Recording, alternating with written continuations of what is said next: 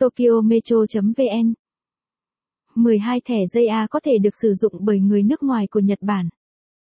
Nhiều thẻ đường sắt tốt nhất của Nhật Bản chỉ dành cho du khách nước ngoài và không thể sử dụng cho người nước ngoài của Nhật Bản.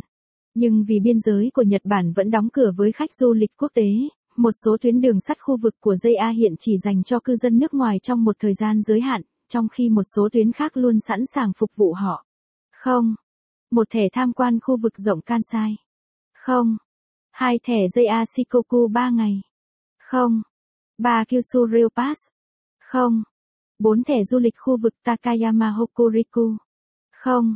Năm thẻ du lịch khu vực Isekumano Wakayama. Không. 6 thẻ du lịch khu vực Aopatakayama Masumoto. Không. 7 thẻ du lịch khu vực núi Phú Sĩ Shizuoka Mini. Không. 8 thẻ khu vực Sapporo Nobori Besu. Không.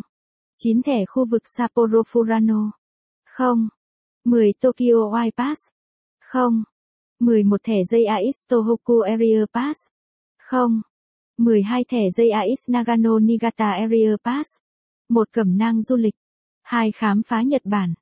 Thẻ tham quan khu vực rộng Kansai. Tạm thời phát hành đến tháng 3 năm 2023 3 ngày. 10. 000 yên. Thẻ Kansai Wide Area Excursion Pass tạm thời có sẵn là một phiên bản đặc biệt của Kansai Wide Area Pass dành cho các chuyến tàu JA trong một khu vực rộng lớn xung quanh Kyoto và Osaka. Các điều kiện của nó giống với các điều kiện của Kansai Area Pass, ngoại trừ việc nó chỉ có giá trị trong 3 ngày thay vì 5 ngày và chỉ có thể mua được thông qua các trang web du lịch trực tuyến. Bất chấp sự khác biệt về thời hạn hiệu lực, thẻ vẫn là một ưu đãi tuyệt vời, chưa từng có đối với bất kỳ thứ gì có sẵn cho người dân Nhật Bản.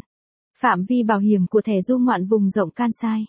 Thẻ JA Shikoku 3 ngày.